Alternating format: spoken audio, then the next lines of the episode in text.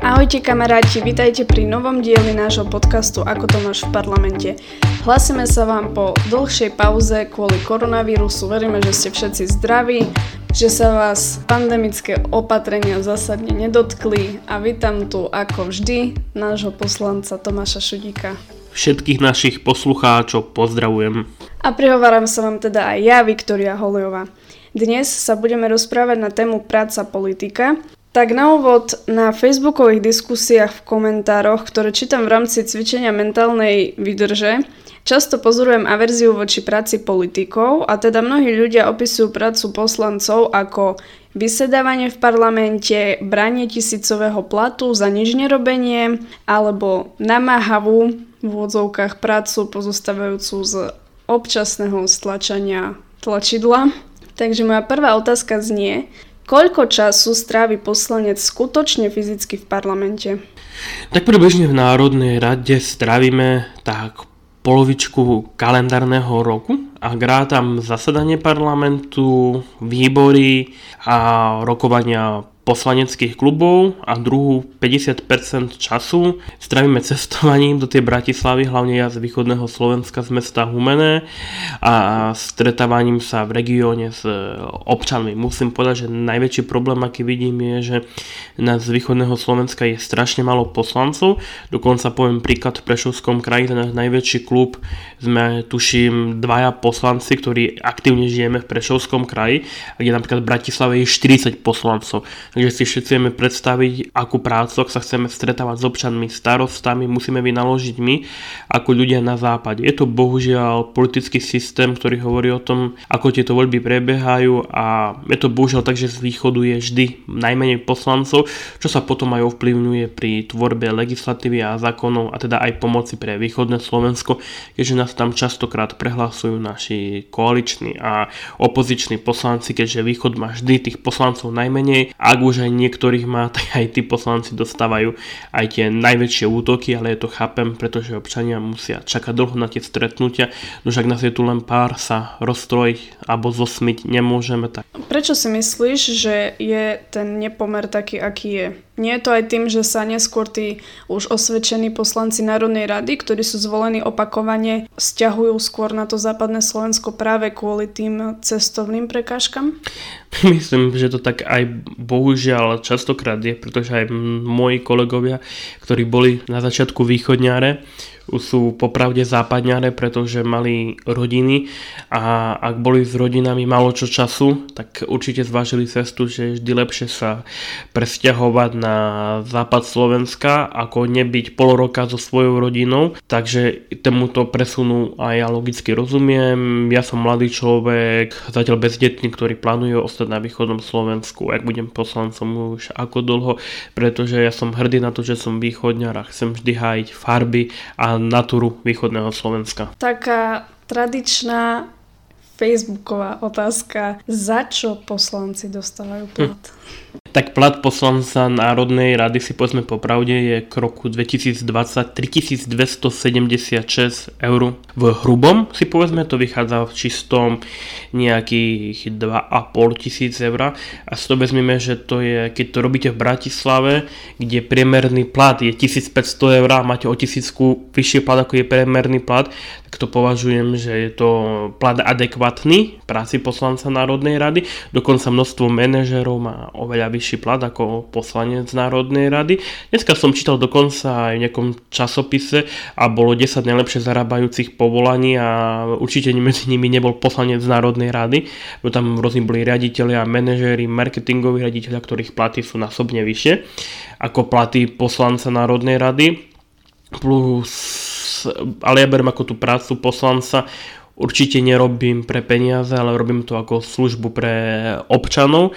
Ak by som chcel na niečom zarábať, tak sa pustím naspäť do podnikania, kde sú platy oveľa vyššie, alebo budem robiť riaditeľ do nejakej súkromnej spoločnosti, prípadne do zahraničia. Tá určite nie je pravda, že ak robíte politiku čestne, že ju robíte pre peniaze.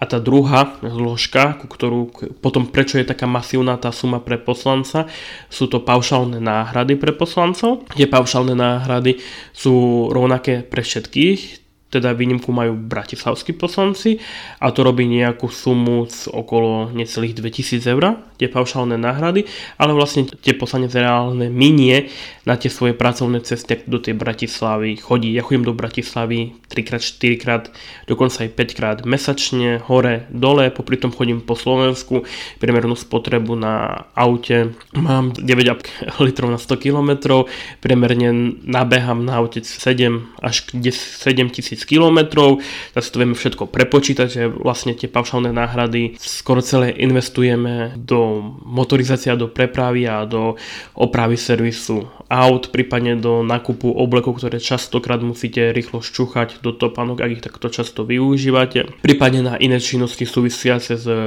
vašou poslaneckou prácou. Ja ako osobne považujem za veľký nepomer a nespravodlivé, keďže poslanci zo Trnavského kraja majú rovnako vysoké paušálne výdavky ako nekad poslanci z východného Slovenska. Ja bývam s poslancov najďalej, da aj najviac nacestujem a mám, pauš- mám rovnaké paušálne náhrady ako moji kolegovia z iných okresov a z iných miest, ktorých oveľa menej pocestujú a práve myslím, že tam je tá cesta, kde by sme mohli znižiť tie paušálne náhrady kolegom, ktorí sú bližšie k Bratislave, aby to bolo reálne vyrovnané. Veď dokonca aj vo veľkých spoločnostiach, ak niekto robí nejakého manažera, dostane mesačne 2,5 tisíc možno na účet a popri tom prebeha ešte na aute ďalších 2,5 tisíc eur. Takže to je tak, aby sme to spoločne spojili a dali to jemu k výplate, ale nedostane to. Teda tie paušálne náhrady by som reálne nepočítal k platu, a len tá suma, ktorú som spomínal prednedávnom. Ako nám znova pre peniaze sa politika určite robiť nedá, v súkromnej sfére si viete zarobiť viacej peniazy a plus ak ste v politike musíte znášať ešte nejaký verejný tlak, veľa ľudí si do vás potrebuje bezpredmetne kopnúť, pracujete 7 dní v týždni, 24 hodín denne, tak ak porovnám podnikateľské hľadisko, podnikateľské prostredie a prácu poslanca, tak práca poslanca je zložitá, ale ja sa nesťažujem, ja sa teším, pretože táto práca má naplňa a ja to beriem ako službu vám, občanom a myslím to úprimne čisto zo srdca. Vravíš, že pracuješ niekoľko hodín denne. Ja môžem potvrdiť, že každý deň v týždni pracuješ. Moja otázka však znie, či pracujú všetci poslanci rovnako. to je dobrá otázka a určite tak nie. Koaličný je to vždy od individuálneho postoju poslanca. Ja keď som z toho východu a som spomínal, že máme tvorí, ktorí sa potrebujú stretnúť, keďže tu málo poslancov, tak pracujem skoro non-stop a oproti mojim kolegom, ktorých mám množstvo v Bratislave, tak oni skoro žiadne stretnutia nemajú. Aj keďže je tam toľko poslancov, tak nie je taký veľký dopyt po ich službách, názore a diskusii ako na východe Slovenska. Ja dokonca predkladám množstvo zákonov, mám kolegov, ktorí nepredkladajú žiadne návrhy zákonov, ktorí vôbec vôbec nesedia v parlamente, chodia len na hlasovanie. Vždy je to o tom individuálnej povahe človeka. Popravde poviem, že možno 50% ľudí v koalícii, ktorí reálne pracujú, 50% ľudí tam chodí hlasovať a usmievajú sa. Najčastejšie sú to rôzni primátori a starostovia, ktorí samozrejme svoju prácu nestihajú, nestihajú vykonávať tieto práce súčasne a plus sú to častokrát aj ďalší, ktorých toto práca asi nenadchla, sú tam len preto, aby boli a poslušne zdvíhali ruky, napríklad poviem k opozícii, opozícia chodí do práce častokrát len na hlasovanie o 11. o 17. celý deň tam nesedia, ak sú rozprávy.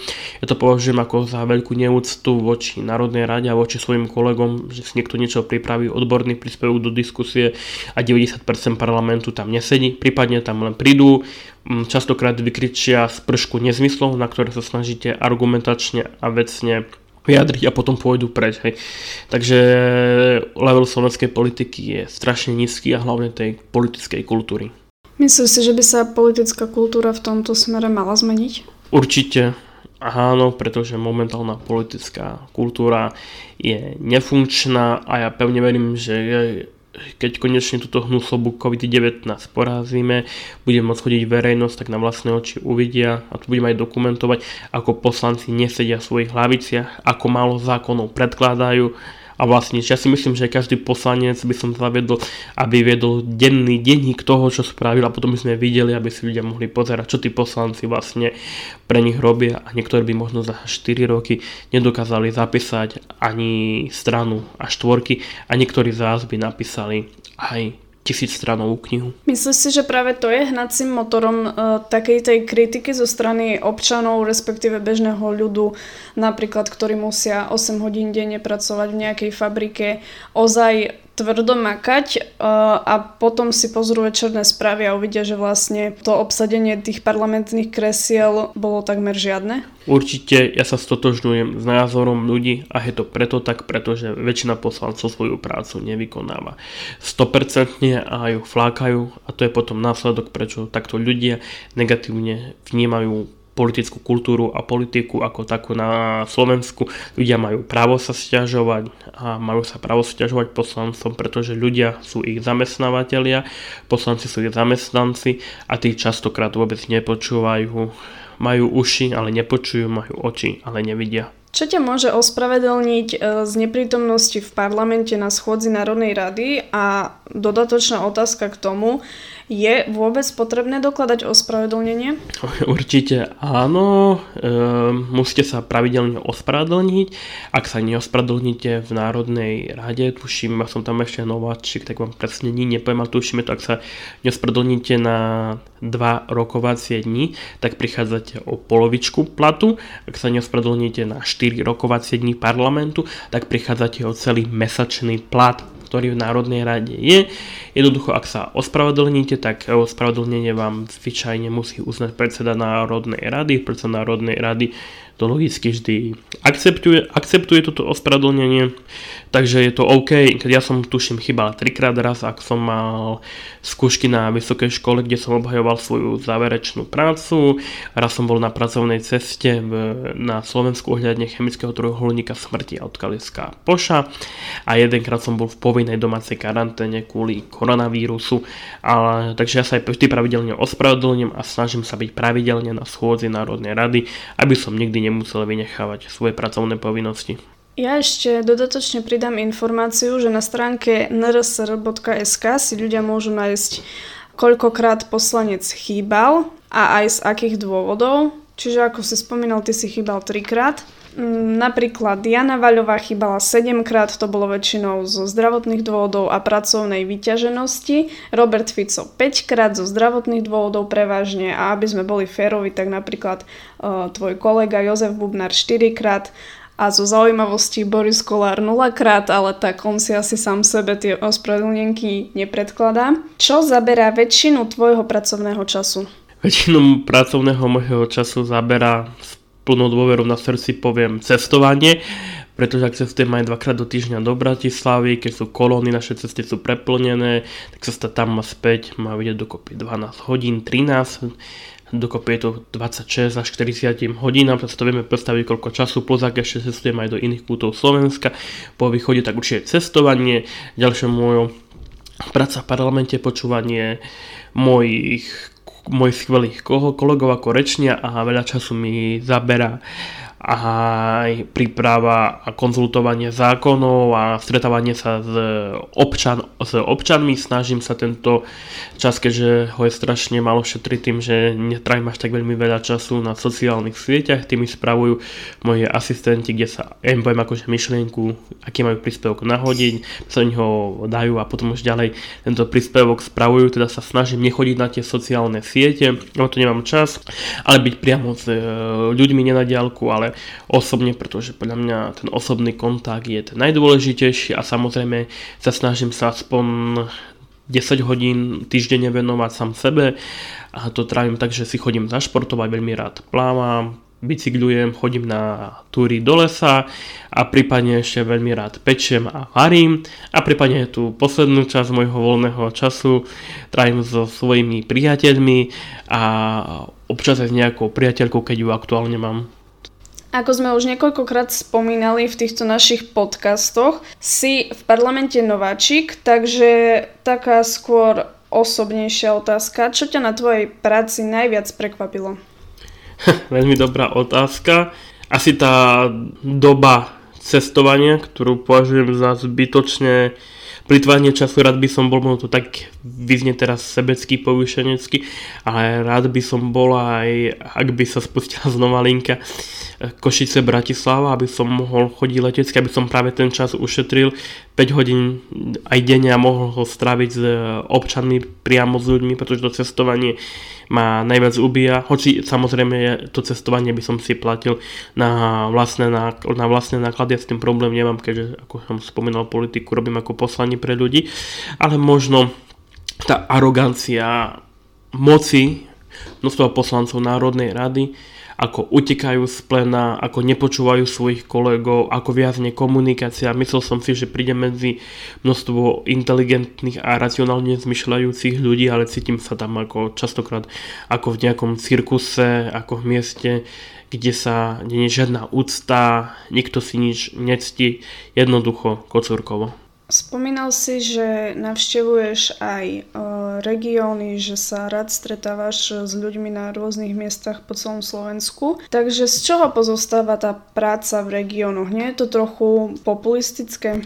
Tak momentálne veľmi ma v tom aj brzdilo, ako spomínali tá korona, keď bol zákaz vychádzania, ale ak to nie je, tak určite nie. Máme množstvo prednostov na Slovensku, s ktorými sa pravidelne stretávam. Mám občanov, starostov, primátorov, s ktorými komunikujem, s ľuďmi, ktorí výhradne potrebujú zmenu legislatívy, aby sa vyriešil ich dlhoročný problém, pretože politika sa robí, ako som rozprával, zo spodu a nie z vrchu. A tí ľudia, ktorí sú reálne s tými ľuďmi každý deň vedia najlepšie, čo Slovensko potrebuje, potrebuje a práca s ľuďmi má naplňa. Nie som politik, ktorý svoju celú politickú kampaň robí len na sociálnych sieťach a nemá žiaden osobný kontakt s občanmi, prípadne nenavrhuje žiadne zákony. S tým súvisí aj moja ďalšia otázka. Či navštevujú regióny všetci poslanci? Určite, určite nie, pretože, pretože to aj vidím na tých stretnutiach s občanmi, keď napríklad chodím po obciach, v, v Vranovskom kraji, prípadne medzi Laborciach, Snínskom, Humenskom, takíto ľudia mi hovoria, že prvýkrát v histórii tam prišiel nejaký politik Národnej rady, ktorému môžu podať svoje problémy. A viem, že sme v našich regiónoch už mali množstvo politikov, ktorí túto prácu zanedbávali, ak to ma zavolá, tak tam idem. A môžeme vedieť sami, že e, veľa politikov ľudí v regiónoch vôbec nepozná a žijú len v nejakej bubline a nevedia pochopiť problémy bežných ľudí. Myslíš si, že je to tendenciou skôr v predvolebnom období tá návšteva regiónov, pretože ľudia určite majú v živej pamäti stretnutia a organizovanie akcií po Slovensku, hlavne spojené s rozdávaním kvetov a podobne, ako to mal vo zvyku treba z Vladimír Mečia, Robert Fico. Takže je to podľa teba skôr príznačné pre predvolebné obdobie?